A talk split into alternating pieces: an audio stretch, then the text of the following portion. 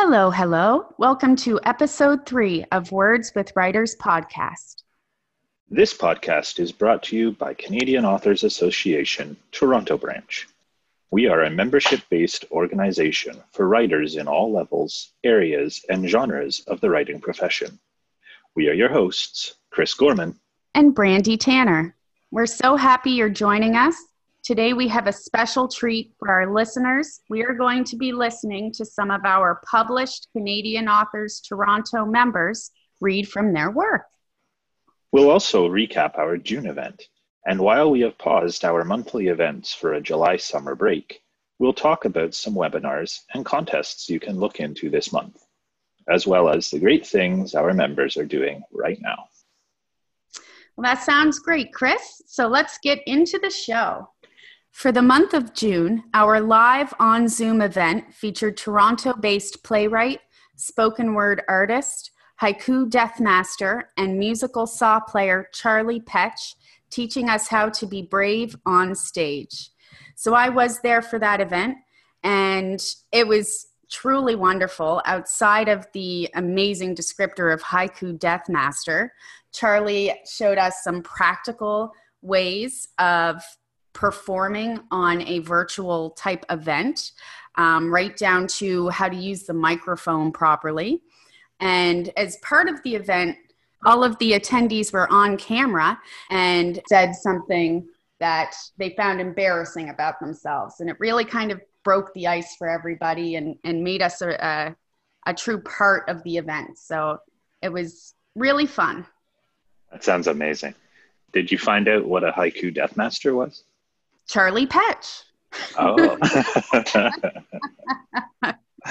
Awesome. I sadly missed June's event. I was really looking forward to it, and I'm very sad that I couldn't make it, but it does sound amazing, and I can't wait for our regular programming to return in August. So Canadian Authors has also partnered with S F Canada for an exciting webinar series. If you haven't been following along with that, I highly suggest you check it out at canadian authors dot org slash national. The webinar series is found under Programs, and it is amazing. We've learned about writing for children and young adults, maximizing our income in a digital world, which is very timely given our current pandemic situation, tips and tricks for just starting out with self-publishing, and last week, we learned how to create believable, character-driven conflicts. Our next webinar is coming up on August nineteenth, and is titled How to Build Worlds Without Boring Your Reader, which promises to be super informative. And I've just signed up myself last night, and you should too. Spots are almost filled up, so register now through canadian authors dot org. Wonderful. I pretty much sign up for almost every one of these webinars, so I will be sure to register for this one as well. Another great online event that's happening outside of Canadian Authors Toronto is the Eden Mills Writers Festival, presenting their In Your Own Backyard online series. It started back in May. It will run regularly until October. And this is a series of online events featuring the very best of emerging and established Canadian writers. The events are all free, they're easy to access via Zoom, and all events for adults include closed captioning, while the events for children include A S L interpretation. That sounds amazing. We also wanted to tell you guys about a couple of contests that are coming up that you can participate in. We have the Polar Expressions Publishing twenty twenty National Poetry Contest, and as well, the twenty twenty National Short Story Contest. So if you're a poet or short story writer, you can enter this one. There is no fee for entry, and the deadline is coming right up, July thirty-first, twenty twenty. And over three thousand five hundred dollars worth of cash and other prizes will be awarded. Excellent. Another contest you can try your hand at is the Sean O'Faolain Short Story Competition twenty twenty. Obviously, it's a short story competition. The deadline is July thirty-first. There is a first prize of two thousand euros and a one-week residency at Enumcara Retreat. second prize of five hundred euros, and four runners-up will receive two hundred fifty, while all winners receive publication in Southward thirty-eight, which is what all us writers are striving to do, get published. So it is open to original, unpublished, and unbroadcast short stories in the English language of three thousand words or fewer. Can be on any subject, in any style, by a writer of any nationality living anywhere in the world. A truly worldwide competition. We also have another poetry contest, Rooms twenty twenty Poetry Contest. There's an entry fee of thirty-five dollars for Canadians and forty-two dollars for Americans. The deadline to enter is August fifteenth, two thousand twenty. And we have three prizes. First prize, one thousand dollars. Second prize, two hundred fifty dollars. And an honorable mention prize of fifty dollars. You also get publication on R I M's website. This contest is open to women, cisgender or transgender, transgender men, two-spirit, and non-binary people. So it is truly open and welcome contest. Excellent. And lastly, we'll mention the Master's Review Summer Short Story Award for new writers. The entry fee for this one is twenty dollars U S. You have until August thirtieth to submit your short story. The prizes here are a first prize of three thousand dollars, second prize of three hundred dollars, third prize of two hundred dollars, and all prizes include online publication and agency review. A great award all on its own, so if you can add some money to your bankroll on top of that, works for me. There's no style or genre preferences. However, this is a publication that focuses on literary fiction. So you are encouraged to take chances and be bold. Previously unpublished stories under six thousand words, please. Those all sound like amazing contests, Brandy. Uh, we also have the C A A Toronto Virtual Writing Circle still up and running. So if you're interested in participating in this safe space to gather feedback on works in progress held on the GoToMeeting platform, please email Canadian Authors Toronto co-president J F Garrard at hello at jfgarrard dot com. Okay, thanks, Chris. Some great information there. But now, what we've all been waiting for, it's time for the main event. So this month, we're giving more airtime to our members. We're not going to do our normal interview. We'll save that for next month. We're just going to jump right into some great readings for you. We will give you a short intro and outro for each person so that you know exactly who you've just listened to. So get comfortable. Grab your tea, your beer, your port, whatever your preference may be, and listen in as some of our published members read from their work.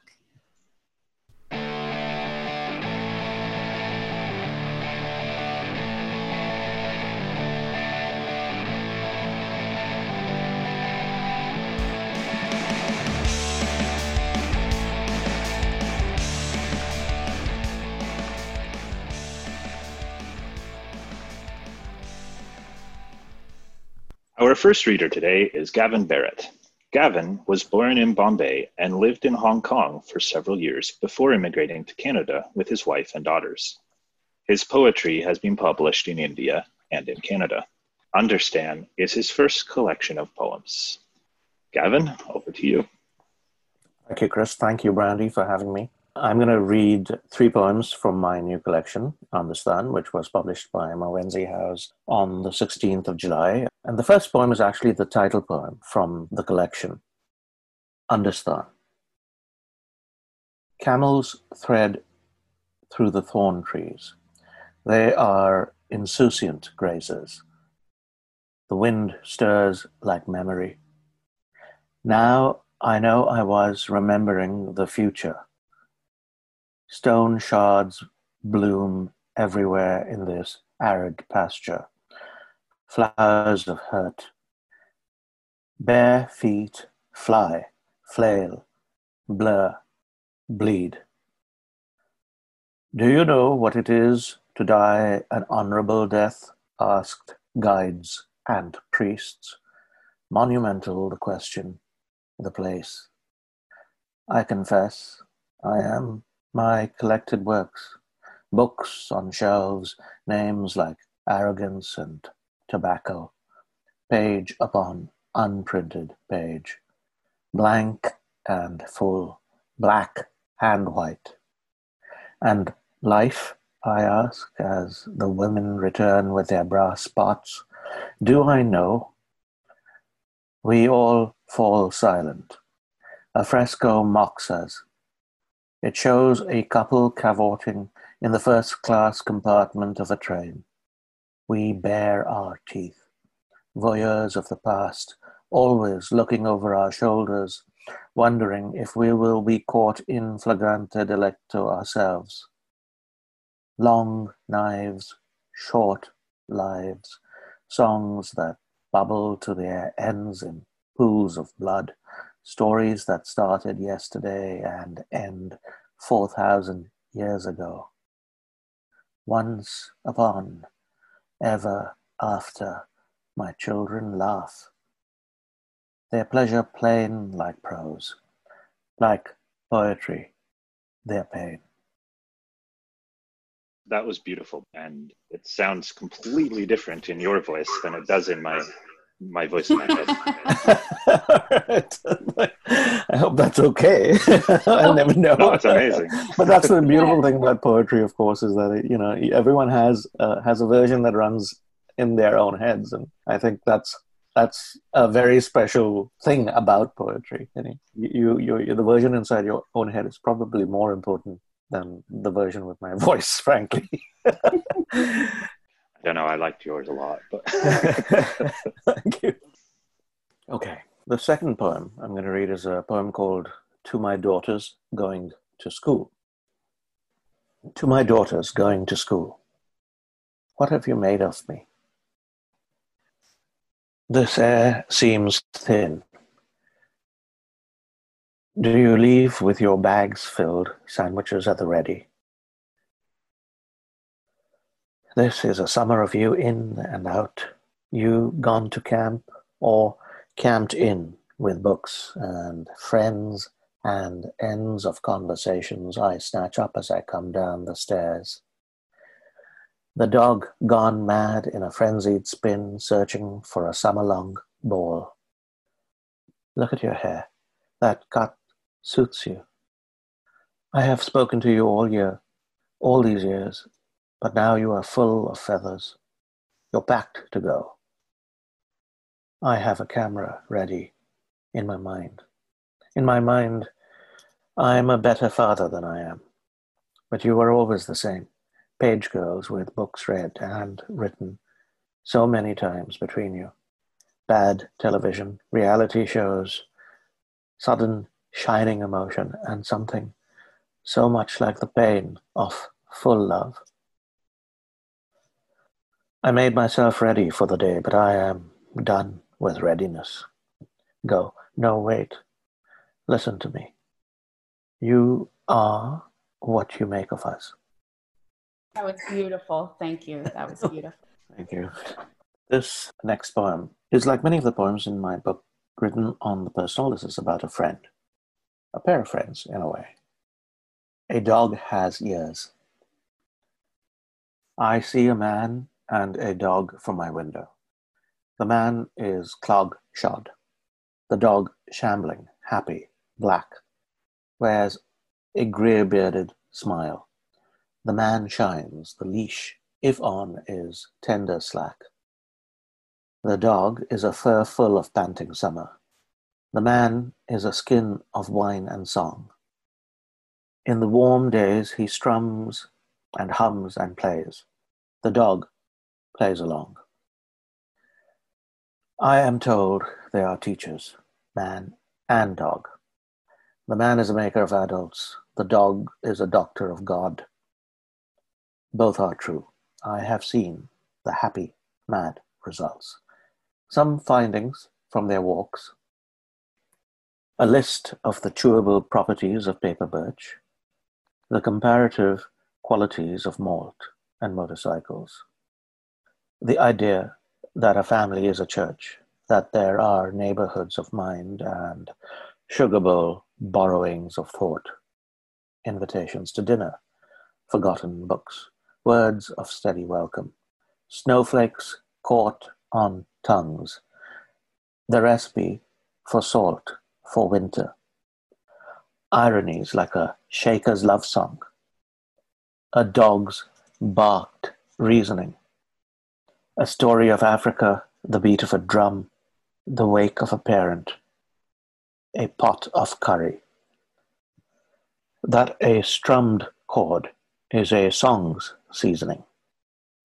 Those are a few. We have learned so much, and now this. The dog has gone. Those orange clogs are heavy-gated. Can a friend help a friend when a friend is lost? We have new questions. We are sated with answers. We are all owned by our gods and dogs, orphaned by our parents' comings and goings, caught on stage by our own floodlit secrets in our self-portraits, naked at our own public showings. This is pain, this thorn-wrapped flower, this common knowledge. This is joy, shared hurt, shared power. This is love, all curve, all edge. Make new lists, friends. This began as a poem of beginnings. It will not end as a poem of ends. Those are beautiful, beautiful readings. Thank you. Thank you. Excellent, excellent readings. Oh, beautiful. I just have to say, though, every time you read The Dog Has Gone, it got me right here. Yes, yes, that was how we felt at the time about it, too. Yes. The dear yeah. friend who lost his dear friend, yes. Yeah. Excellent. Thanks and so we're, much. And we're, we're very happy that... Uh, you're going to join us again for August. For oh, long, I mean, longer. You know what? That's you, you doing me a solid, so thank you. Okay, well, well, thanks maybe so much, folks. Yes. Thank you. Yeah. We'll see you. All right. Take care. Bye-bye. Thank you very Bye-bye. much, Kevin. Bye-bye. Our next reader is Lee Parpart, a former journalist and film academic who now works as an editor for Iguana Books in Toronto. She returned to creative writing after a long hiatus in two thousand sixteen. And has won several awards, including an honorable mention in Negative Capability Press's twenty twenty Spring Poetry Contest and first place in ARC Poetry Journal's first ever Award of Awesomeness in May twenty twenty. And Lee, I shall turn it over to you. Thanks, Chris. Um, so the first poem I'm going to read is called Deadheading in Late August. And if you don't know what deadheading is, it's a gardening term for removing spent blooms in order to promote growth uh, in a plant or prolong the life of a plant. Deadheading in late August. Almost Labor Day, I'm telling the dead from the living, digging through spent blooms to prolong a box of fading beauty. Dirty fingernails make a good guillotine, the judgments rendered all correct, until speed overtakes precision, and an unopened bud lands in the clipping bin weeks early. My eyes aren't what they used to be. Babies sometimes resemble old men, their folds and wrinkles, confounding scents. One moment of inattention, a cluster of becoming, lost, the world and this window box, poorer, less lovely. Struggling bloom pinched from my body, bundle of promise sent back for bad timing. Where are you now in this world's big basket? I thought I sensed you again the other day, this time amid the brisk movements of an older woman churning up our street in sundress and sandals.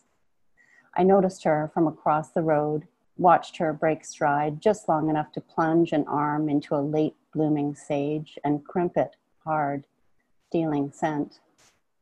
All this took seconds. The pause, the reach, the leaves pressed between eager fingers, like when I test your sister's hair for dampness before sending her into the cold. But when she released the stalk and touched her face, inhaled, I felt you there, ionic presence leaping from plume to palm.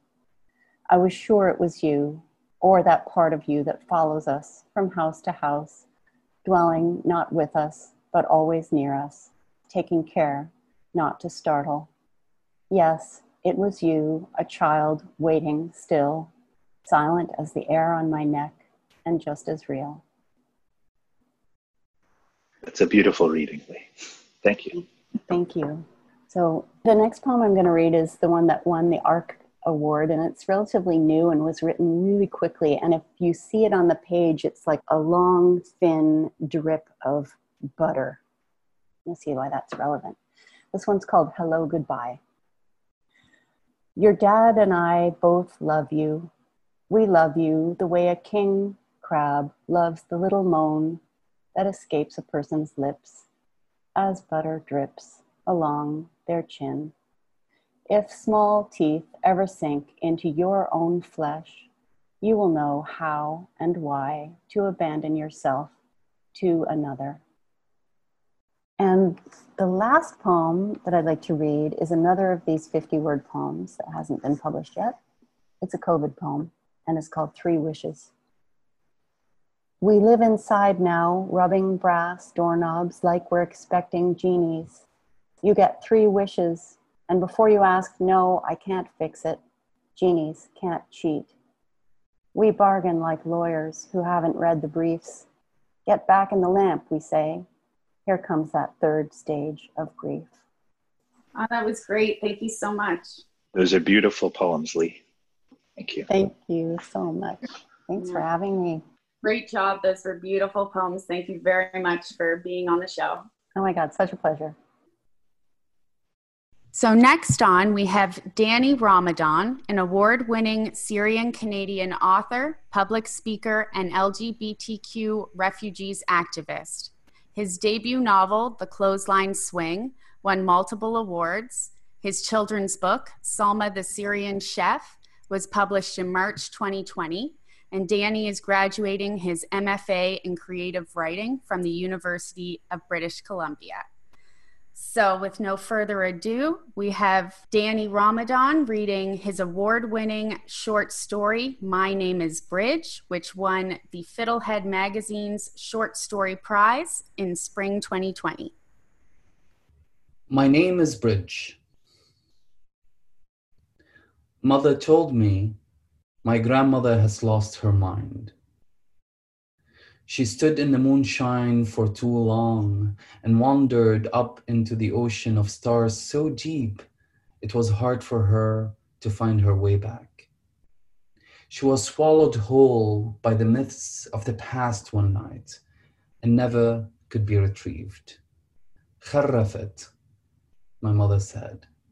She lives in the land of fables now. Mother told me not to follow my grandmother to the rooftop on the day of the eclipse, but the banging was too loud. I heard the banging coming from above and I snuck out of the house, curious and filled with fear. I climbed the stairs guided by the endless knocking coming from above, and I found her standing there with a shawl on her back, lifting the kitchen pot up in the air as far as her arms can reach, and holding a wooden spoon and knocking on it as loud as she possibly could. Neighbors looked out from windows of mounting buildings, enraged by the noise coming from our dwarfed house.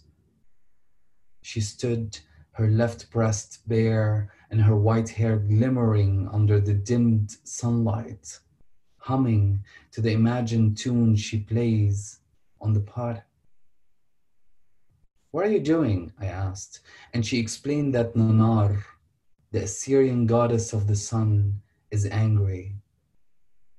She hides the sun to remind her worshippers that she could bring darkness to the word, she says. Nanar scared me. I picture her a winged woman riding a horned ox of fire and ice, opening her unhinged jaw and sucking the sun dry of warmth and fire, turning the old star blue. I ran back home to hide in my little room. My heart is bounding and my face is red. I saw the sun disappear slowly behind a dark disk, and I wondered if this is the palate of Nanar's mouth, round and open and toothless and ready to take away our guiding star. I brought my birthday doll for moral support. I tucked her under my armpit.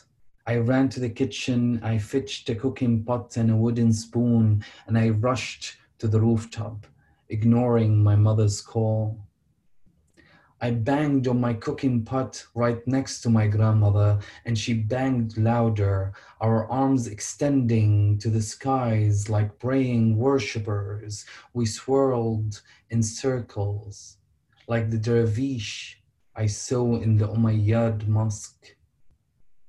We sang a song of war I know not the lyrics to, and we shouted a primitive shout hidden in the back of my head since I was born. Slowly, the dark mouth in the sky retreated, and the warmth was back to the surface of Earth. I felt proud of myself. My grandmother messed with my hair smiling. My grandmother liked to sit and watch her black and white T V in her chair. The louder the sounds of explosions she heard from outside or glimpsed over the large flat screen of our living room, the higher she turned the volume up on her black and white T V. "Mother, would you turn that down?" my mother asked her repeatedly, only to see a cornered smile on my grandmother's face without a response. No war will ever end the beauty of Damascus, my grandmother told me, and I believed her. She instructed my mother never to leave the white laundry out when we hear the sound of explosions. "White is the color of the soul," she repeated. "Our bed sheets will attract the wandering lost ones from the nearby neighborhoods. Let them find their way to the court of Ashur." My grandmother explained to me that Ashur, the god of war, will hear the stories of the dead, and he will be just and swift. He will find his ways. I pictured Ashur with shining, blinding skin like the sun, embracing the souls of his warriors, welcoming them to his paradise, turning their faces into burning lava for the torture of their enemies. "Kifr," my mother whispered to me, "don't listen to your crazy grandmother's apostasy." Mother never told my grandmother how she felt. She was raised to respect her elders. She also found the advice useful. White sheets left outside during the time of explosions ended up covered in tar, ashes, and smelled of smoke. Thank you very much. Oh, that was terrific. Thank you very much. It's a beautiful story, Danny. Uh, thank you. You should read the whole thing. It's actually quite cute. I, I would love to. I love reading this story, to be honest. It's it, there's an art to reading stories in Syria called Hakawati, storytelling, which is like a three hundred years old art where this older man sits in a cafe and people around just like smoke and listen to him read stories. I have a far off relative who did that. So I inherited that way of telling a story with ups and downs and voices and hand gestures. It's it's very wonderful to listen to and watch. Thank you, I appreciate that. Uh, yeah. Is it based on mythology? Oh God, no. Uh, a the character, the main character is a female, um, and the the yes, the gods that I mentioned in the short story are all Assyrian gods. Assyria is um, is an empire. It's the oldest empire in the history, actually, that was started in the land that we now call Syria. Um, eight thousand years ago or something. And they have similar gods to the Greek. Actually, the Greek took their ideas of what gods are and how they, they have different jobs from the Assyrian culture. Oh, yeah. Well, we get a great reading and a history lesson too. I'm obsessed, to be honest. Like, you will see that in my collection of short stories. Um, every story has one of the gods coming in and having a conversation with the main characters. Thank you so much for being a part of this. We really appreciate it. You did great. Thank you. I appreciate that. Take care. Yeah. Bye, Danny. Bye. So please help us welcome June Rogers, who began her love of literature in childhood when her father read Winnie the Pooh, Alice in Wonderland, and other children's classics to her before bed. As an adult, she worked as a writer and editor in the Canadian magazine industry at publications such as Maclean's, Today's Parent, En Route, and Chatelaine. More recently, her short stories have appeared in The Dead Mule School of Southern Literature, Brilliant Flash Fiction, and one oh one words dot org, among others. Over to you, June. Sweet and Tart. Walking into my Aunt Fanny's kitchen is like a dream. Shiny copper pans hang on the wall. Silver spatulas and strainers gleam in the sunlight. She is always baking. If it isn't lemon meringue pies or chocolate chip cookies, it's buttery pralines or chewy molasses candies. The warm, sugary smell of her kitchen makes me feel like I'm cocooned in cotton candy. I love spending time with her, especially during the summer when school's out. I wake to a hot morning and slip on my red and white gingham dress and head into the kitchen where my mother is making scrambled eggs and toast. The phone rings. It's Uncle Lad, Aunt Fanny's husband. My mother goes silent. I'll be right over, my mother says, and I'll bring Diana with me. She'll cheer her up. My mother grabs my wrist and we run all the way to Aunt Fanny's house three blocks away. The screen door bangs behind us in our hurry. On her bed, Aunt Fanny lies on her stomach and moans. The bedroom smells of pee and cigarette ashes. My mother tries to shake her awake, but Aunt Fanny refuses to open her eyes. Fanny Mae, my mother shouts. Come on, hun, it's time to get up. Aunt Fanny doesn't move. My mother motions to me to go over to the bed. Her face is all screwed up and pasty, like one of her raw pie doughs. Hey, Aunt Fanny, I say. How you doing? She stirs and opens one eye. Huh? She asks. What was that? It's me, Diana, I say. Want to bake some cookies? No, she howls. My mother turns on her heel and heads straight for the telephone in the living room. I follow and huddle near the green checkered sofa.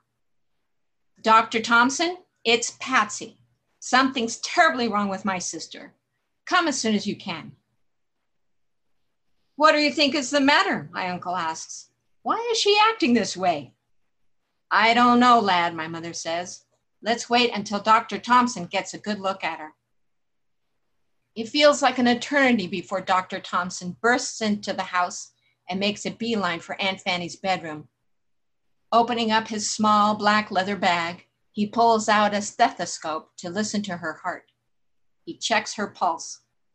He douses his handkerchief with something that smells like turpentine and puts it to her nose. She coughs a little but stays prone. Her mouth and one eye are drooping, and the fingers on her hand are all drawn up like a dead chicken's foot. Patsy, Doctor Thompson shouts, call an ambulance. What's the matter with her, Doc? My uncle asks. Well, I think your wife has suffered a stroke. Oh my good Lord, my uncle wails and flaps his hands. A stroke? My head spins thinking of what it could mean.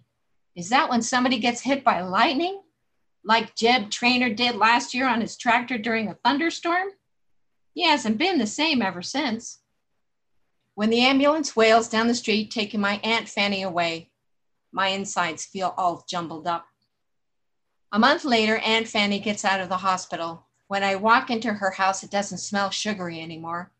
It's more like the scent of a bathroom after the toilet has been scrubbed with Lysol. I wish I could cheer her up. The only thing I know to do is bake a batch of chocolate chip cookies. I walk into the kitchen and get to work. In a copper pan, I cream the butter and sugar until it's light and fluffy, Then I beat the eggs and vanilla together in one of her white and red rimmed porcelain bowls. I combined the flour, chocolate chips, and baking soda and mix all the ingredients together. As I drop blobs of the dough on the cookie sheet, I realize I forgot to turn on the oven. So I dial up the temperature to four hundred to get it good and hot fast. I shove the cookies into the oven and set the timer for twenty minutes. Or is it ten minutes? I settle for fifteen, which would make it three twenty-five on my watch. My mother arrives and we go keep Aunt Fanny company. I'm hoping the aroma of chocolate and sugar will make her smile. I look at my watch. It says three twenty. You should have smelled something by now. In the kitchen, I see thin streams of smoke seeping out of the sides of the oven. When I put the mitts on and open up the door, a billowing black cloud engulfs me. I choke and my eyes water. I reach for the baking sheet and pull it out. Every cookie is a charred lump of coal.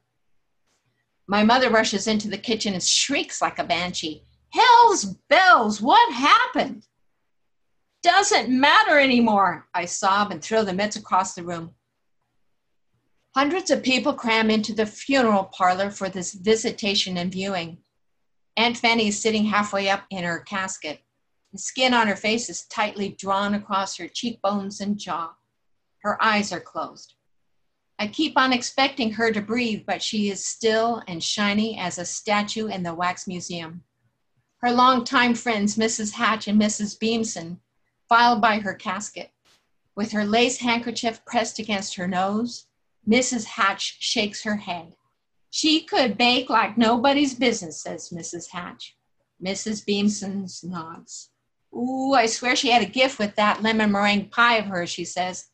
It was sweet and tart all at the same time. Volunteers from the church serve coffee, cake, and cookies. I choose a chocolate chip. It crumbles in my mouth like dust. Yay, excellent. Thank you very much for that, June. Thank you for sharing that. It's a very beautiful story. Oh. And I love how evocative the different smells are of the setting. Yeah, I could smell the chocolate chip cookies right through the words. Thank you. Great. Thank you for being on the podcast with us today. You're welcome. Should be fun. Thanks, June. All right. Bye-bye. Bye-bye. Bye-bye. And so last up, we have our very own Chris Gorman, my wonderful podcast co-host. I'm so pleased to present him reading from his brand new novel, Dawn of Magic, Rise of the Guardians. Thank you, Brandy. I'm going to read a little excerpt from the beginning of chapter two. Chapter two. I'm running fast. My life depends on it. I don't know where I'm going. I don't know what I'm running from. It's dark.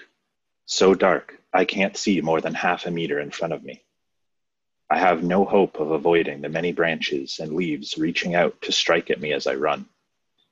They cover my face and arms in tiny, painful cuts, while gnarled tree roots grab at my ankles.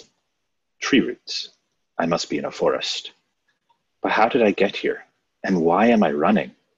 There's a knot of fear deep in the pit of my stomach.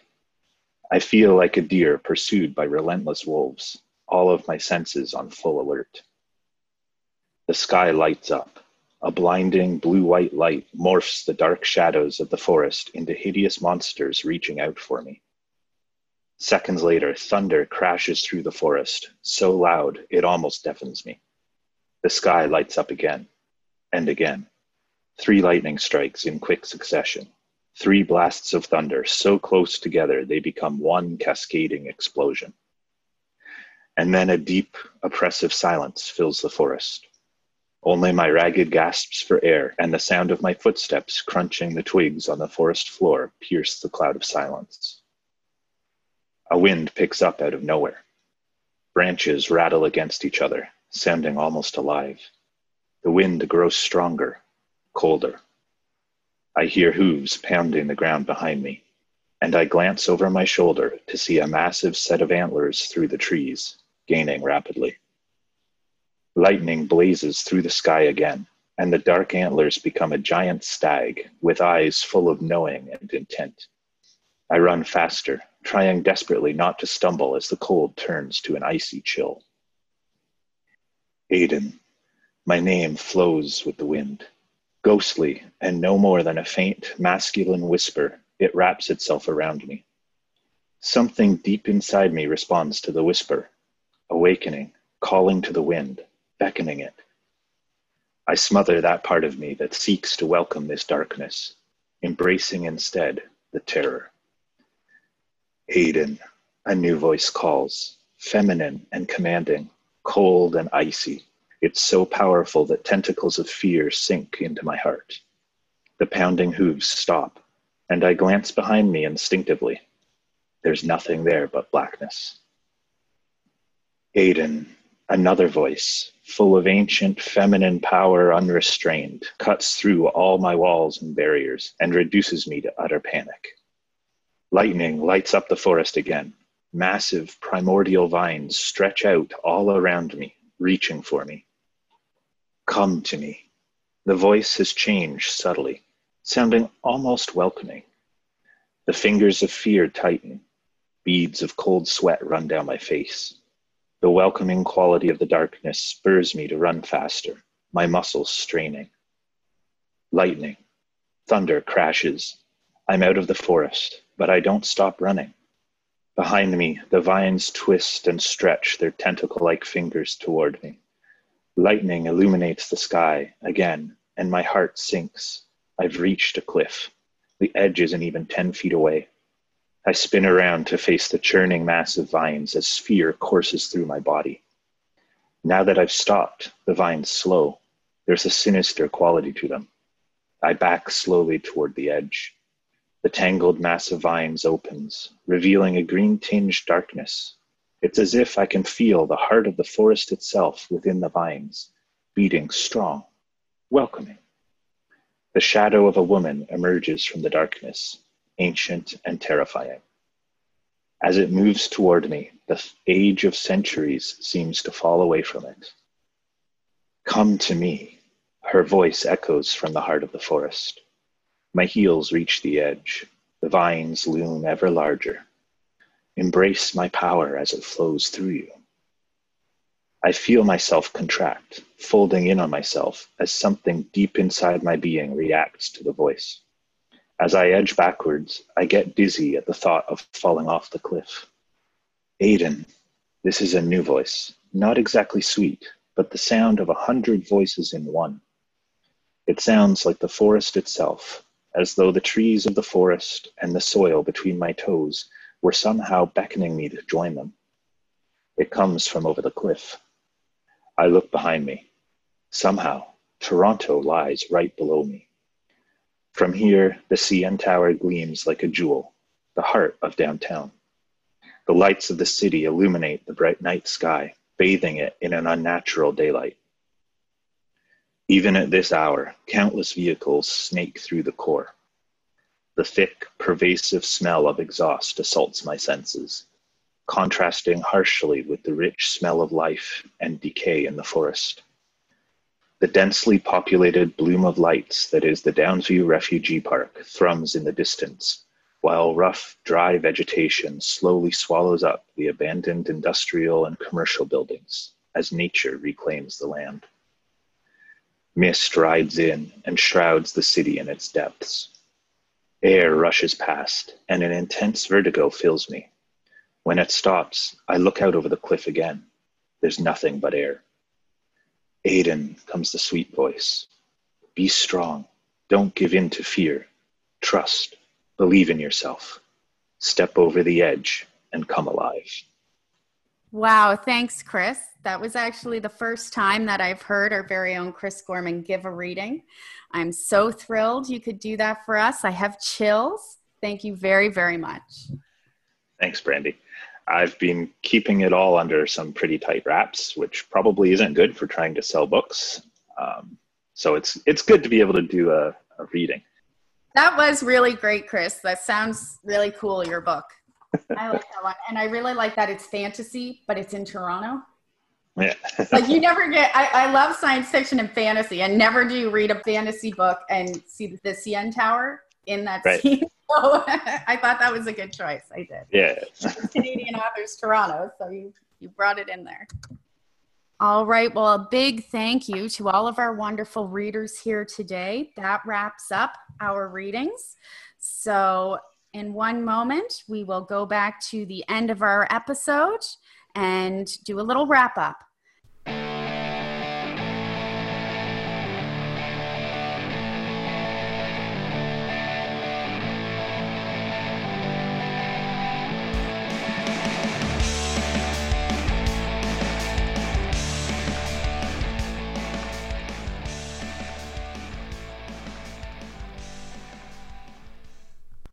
Wow, that was so great. So we just got to hear five of our Canadian Authors Association members uh, read from their own personal work. And I just personally found it inspiring. And that was just fantastically done by all five of our members. Absolutely, Brandy. I loved the imagery in all of these pieces. And they're so vibrant and descriptive. June's, I really could smell everything in it. And Gavin, Danny, Lee's pieces, they were so vibrant and descriptive. Uh, and they're such wonderful readers, all four of the others, because I don't want to talk about myself that way. Um, I'm going to leave that talk about you that way. um, they're also vibrant and descriptive. I know, right? Talk about painting a picture with words. Uh, I really enjoyed all five of those pieces. And really, Chris, you and I could sit here and talk about each piece for another full-length podcast episode. And unfortunately, we just don't have time to go over every little thing that we liked about those. I, I agree one hundred percent. And I would just like to say thank you again for suggesting that I read from my work. Because it's, it's, I found it great practice for public readings, um, facing my own fears about reading my work, as well as great exposure. So if anyone out there has work that you would like the chance to read on air, please reach out to us. We'll give you the details on how at the end of our show. On that topic, let's announce our member news. First up, we are so happy to say that our special guest from our first episode, Ed Seward's book has just been released. Yay, Ed! You can get it through Amazon, Chapters, Indigo, a books dot com, and all lit up dot c a. Oh, what wonderful news. Congratulations, Ed. We also have Gordon K. Jones pleased to announce that his crime thriller, Saving Tiberius, is scheduled for release by Bookland Press in July twenty twenty. When word is leaked that Morgan Watson's cat, Tiberius, miraculously cured itself of diabetes and they hold the key to a cure, he is attacked and almost killed. As he and a strong-willed police officer, Paula Rogers, search for who is behind the brutal attempts to get Tiberius, they find themselves intertwined with the growing list of dead bodies. One sounds fascinating. We also have Rajesh Sehgal's book, Not Guilty, Fabricated Implication Report. F I R is now available on Amazon. This book describes how the laws in India have been misused and the criminal justice system abused over the years, leading to arrest, humiliation, and sufferings of tens of thousands of innocents who are implicated in false cases. It also touches on police abuse and atrocities. Wow, all these works sound really fascinating. And we do, of course, have one last announcement to make. We have your book, Dawn of Magic, Rise of the Guardians, a novel in which Mother Nature returns magic to the world to save the planet. Dawn of Magic is available through Friesen Press directly or through Amazon Chapters for the ebook. And given how amazing your reading was earlier in the podcast, I can't wait to get my personal signed copy from my partner. Thanks, Brandy. It's coming. I have it. I just need to get it to you. Yes, that's always the trouble. If you have an accomplishment or upcoming publication announcement, or if you want to be featured on the podcast, please email me at c j gorman at gmail dot com or Brandy at batannerphotos at zoho dot com. Great. So thank you to all of our listeners, to all of the great authors we had on today, reading from their work. Uh, we had a wonderful time, and that brings us to the end of our third episode of Words with Writers podcast. Yay, thank you for listening. Bye, everyone. Bye-bye.